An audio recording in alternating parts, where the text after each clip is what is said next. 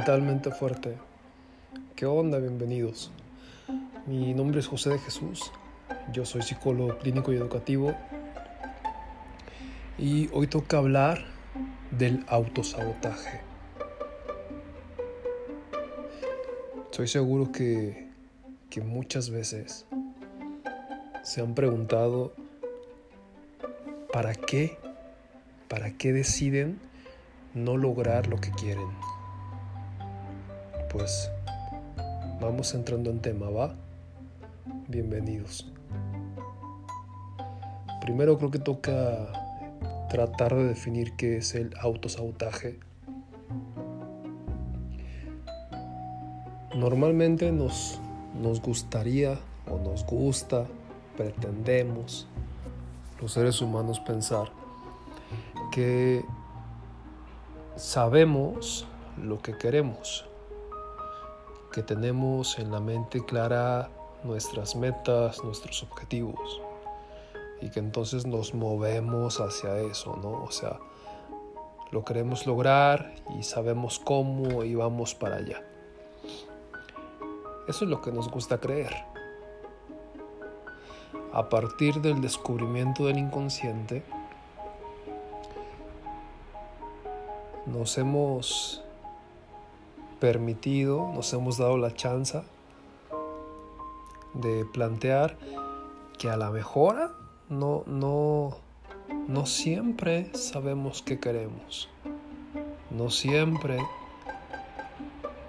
sabemos eh, cómo llegar a eso. Inclusive pues eh, que, que muchas veces ni siquiera tenemos claridad de hacia dónde vamos.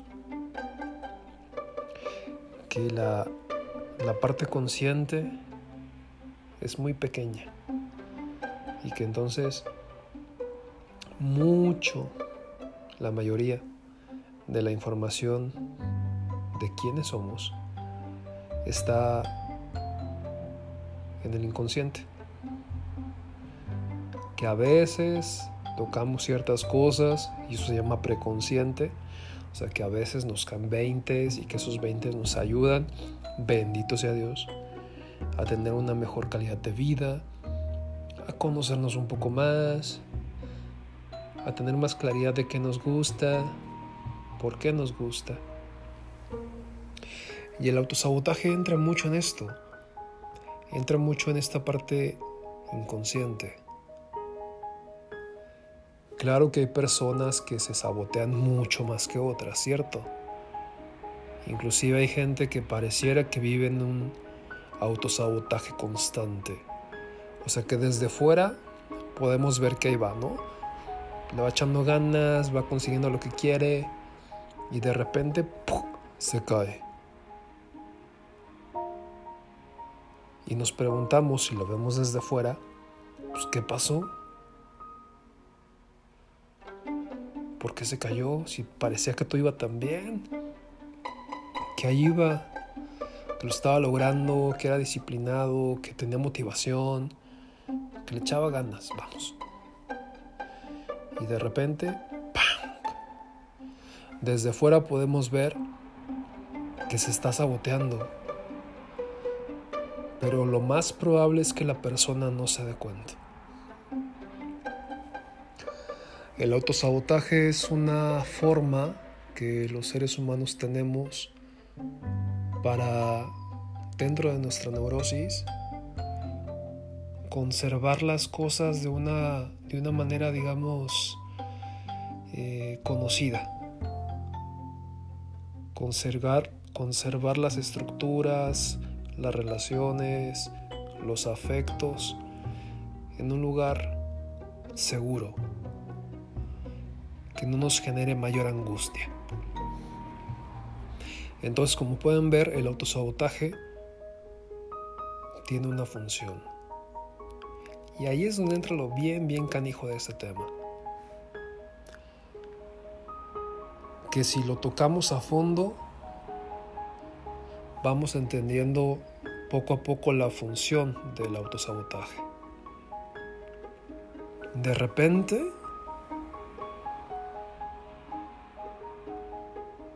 ayuda que, que nos hagamos ciertas preguntas para ir mmm, desmenuzando esto, ¿no? Por ejemplo, ¿por y para qué me saboteo? ¿Qué beneficio encuentro? Si pareciera, como les decía, que todo iba muy bien, que ahí iba caminando, que iba con motivación, con disciplina, con esfuerzo, y que casi al llegar a mi objetivo, me caigo. Si es un patrón que yo identifico,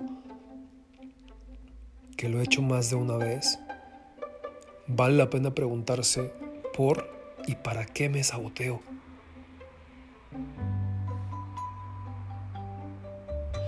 ¿Qué pasaría conmigo?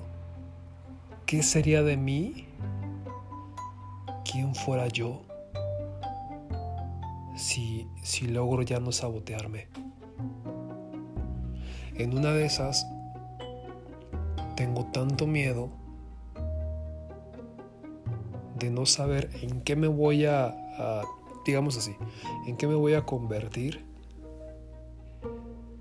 qué voy a lograr con, con, con esa meta, qué tanto me va a cambiar y sobre todo qué tanto va a cambiar la percepción de los otros hacia mí. A la mayoría de la gente no le gusta ver que al otro le vaya bien.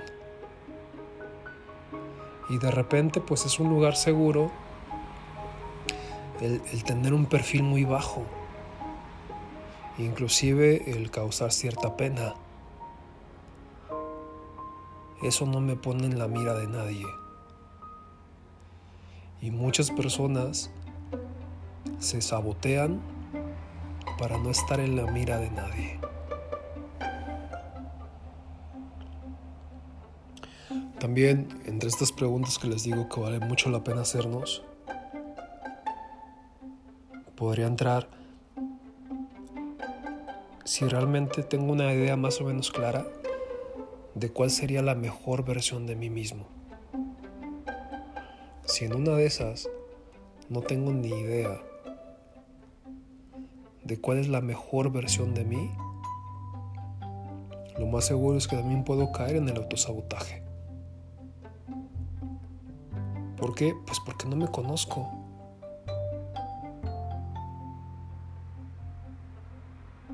No vaya a ser que en esto en lo que yo me pueda convertir, pues no sea agradable,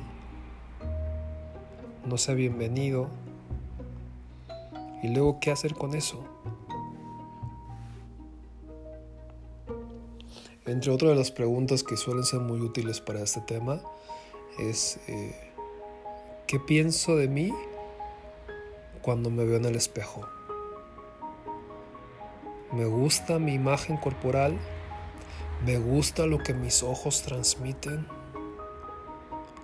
¿Logro realmente verme? ¿Y qué siento cuando lo hago?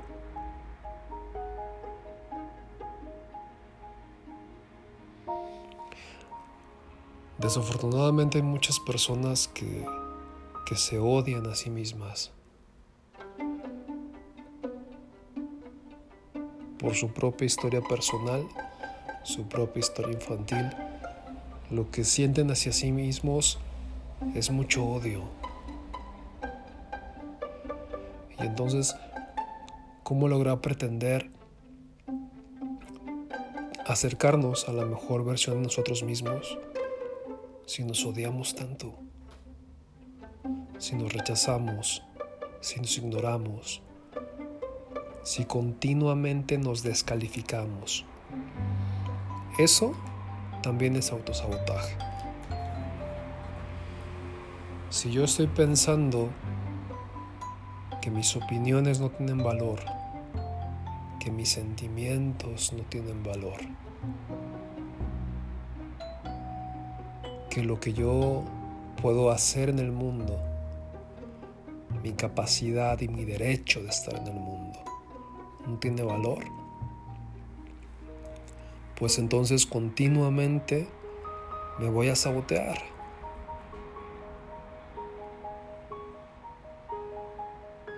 Como les decía hace rato, depende de cada situación. Hay gente que,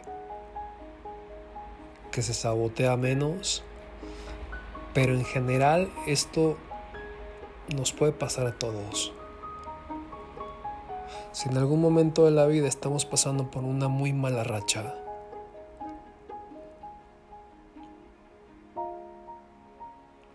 si esa mala racha identificamos hasta dónde tiene que ver con nuestras decisiones, o sea, con lo que hemos decidido hacer y que nos llevó hasta ese punto, eso habla de que nos hemos saboteado. Y ahí lo que toca hacer es un análisis de conciencia real de qué tanto el caos en el que estoy metido tiene que ver conmigo. Es resultado de mis acciones. Mucha gente no tolera ver eso. Siempre está culpando a los otros, al mundo, a sus papás, al lugar en el que nació, a la poca o mucha educación que tuvo. Siempre está culpando a los otros. Se lava las manos. Vivimos en un país y bueno, todo este todo este tema de la religión judío-cristiana nos nos ha enfermado mucho. Y no es un tema de religión, es un tema del sentimiento de culpa.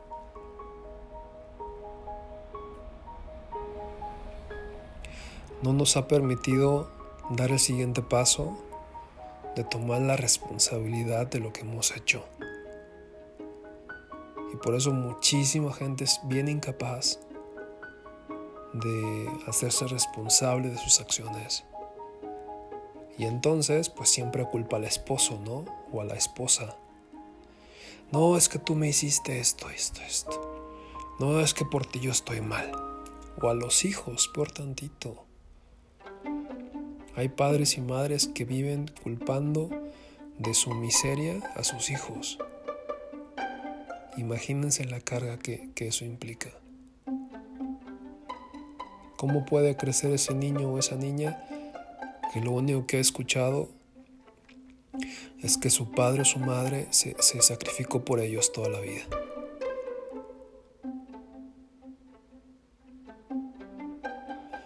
Y eso también es autosabotaje.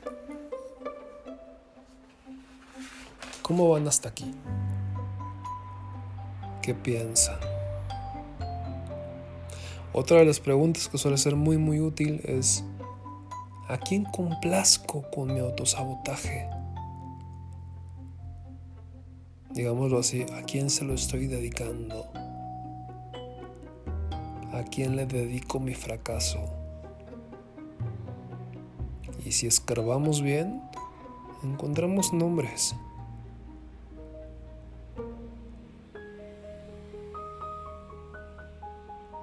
¿Qué recompensa obtengo al estar buscando complacer a esa persona con mi fracaso?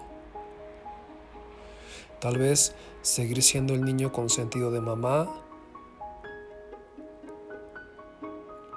seguir siendo el niño desprotegido de papá, sin importar la edad que se tenga, ¿eh? inclusive si los padres están vivos o no. Seguir siendo ese pobrecito vulnerable que todos tienen que cuidar y que todos tienen que querer. Porque híjole, le sigue yendo mal en la vida.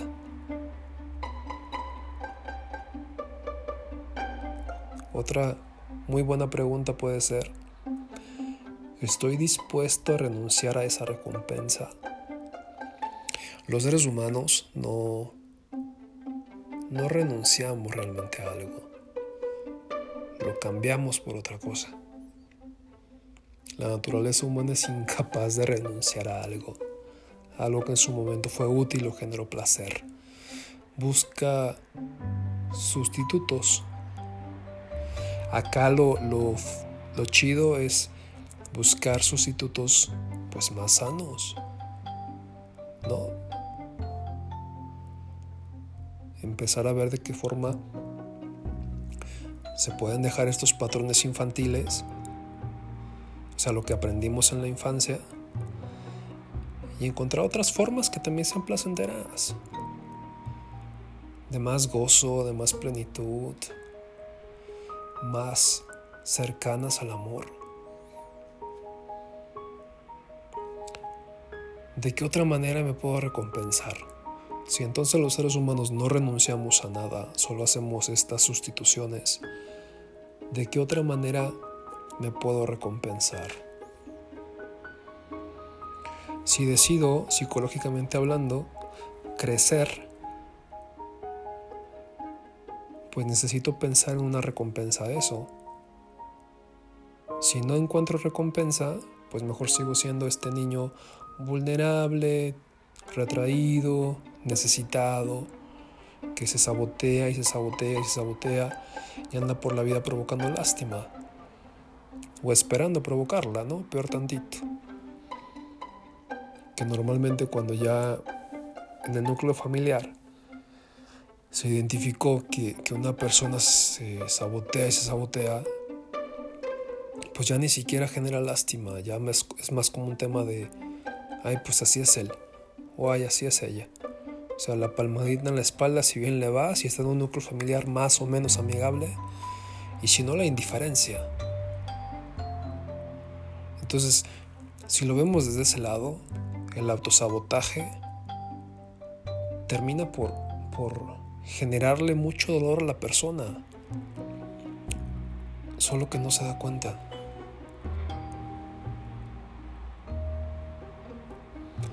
Otra muy buena pregunta puede ser, ¿qué hay que cambiar? ¿Qué patrones de conducta, de actitud necesito cambiar en mí para ya no sabotearme tanto? Si de repente tengo un objetivo y voy como muy disciplinado a él y casi llegando a, cumplirlo me saboteo, pues ¿qué tengo que cambiar? A lo mejor si yo ya vi que ese es un patrón que más o menos se repite, pues cuando esté cercano a lograrlo, igual y voy y busco ayuda. Voy y pido ayuda para sentirme cobijado y darme cuenta que no es necesario para tener afecto, amor, atención, sabotearme, sino poder llegar a la meta disfrutar la meta y compartirla con gente que va a estar contenta conmigo. Algunas personas en este aprendizaje que les digo que es en la infancia, cuando empezaron a cumplir sus metas, sus objetivos, voltearon alrededor y nadie se alegró. Y entonces lo que aprendieron es que daba igual. Inclusive si el ambiente fue amenazante y cuando estos niños, niñas, lograron su objetivo, lo que percibieron fue una amenaza, amenaza por la envidia que genera eso. A veces, pues, hay padres muy frustrados, muy envidiosos, que no toleran porque ellos están emocionalmente quebrados. Y entonces no toleran ver que el otro disfrute y le vaya bien aunque sea su hijo. Sé que de repente para algunas personas estos temas pueden sonar como muy fuertes porque nos han educado de una forma en la que en la que se supone papá y mamá son como portadores de amor infinito, ¿no? Y que entonces jamás sentirían envidia o celos o rivalidad por sus hijos pero la realidad es otra. Y entre, entre mayor conciencia, entre mayor claridad hay de que existen estas emociones, estos sentimientos, mayor responsabilidad, o sea, más responsable me puedo yo hacer de ellos. Si yo tengo un hijo y veo que mi hijo es muy hábil en algo, en algo que a lo mejor yo no lo soy, o que me gustaría haberlo sido, o que no me permitieron desarrollarlo y que luego yo de adulto decidí no hacerlo, pero que en él veo que está y me genera envidia, pero yo lo niego, lo único que voy a hacer es en mi pecho guardar una bomba de tiempo. Y entre más eh, mal esté yo, más voy a lastimar a mi hijo, descalificándolo, haciendo juicios. En consulta es tristemente muy frecuente escuchar que hubo hijos que, lo que lo que escucharon de sus padres fue que fueron unos o que eran unos buenos para nada. Imagínense lo que significa eso. Cuando realmente el que se sentía un bueno para nada, el que se sentía tan tan poca cosa, pues era el padre. Pero tenía que sacar toda esa frustración y depositarla en el más vulnerable, ¿no? Que era su hijo. Por eso es tan importante que, que conozcamos de dónde venimos, quiénes son nuestros padres, no para cambiarlos, para entender y para dejar de justificar. Porque si no las historias se vuelven a repetir. Dentro de estas preguntas que yo les hacía, si ya llegaron a este punto de qué hay que cambiar, qué, qué debo de cambiar en mis patrones de conducta y de actitud para ya no sabotearme tanto, pues bueno, eso habla de que, de que ya puedo pensar en elaborar un plan de acción. Con objetivos hoy, ahí sí claros, muy desmenuzados si quieren, o sea, muy puntualitos a corto plazo. E ir viendo cómo me va, e ir viendo cómo me siento, cómo me siento conmigo mismo, al ir logrando lo que quiero. Y buscar compartirlo con gente que esté en una frecuencia similar si mi grupo social es gente frustrada o gente amargada, pues bueno, como que no, por ahí no va. Entonces también tengo que pensar en eso. En con qué tipo de gente me conecto yo y por qué. Pues voy a parar aquí. Es un tema bien interesante. Si tienen alguna duda o pregunta, les recuerdo mi página www.josedejesus.com. Ahí voy en mis redes sociales, Instagram y Facebook. Eh, por ahí pueden mandar un mensaje. Si quieren sacar cita, también por ahí pueden hacerlo. Pues cuídense mucho, linda semana. Nos vemos el siguiente martes. Y, y espero que haya estado chido y que, que sea de utilidad. Nos vemos.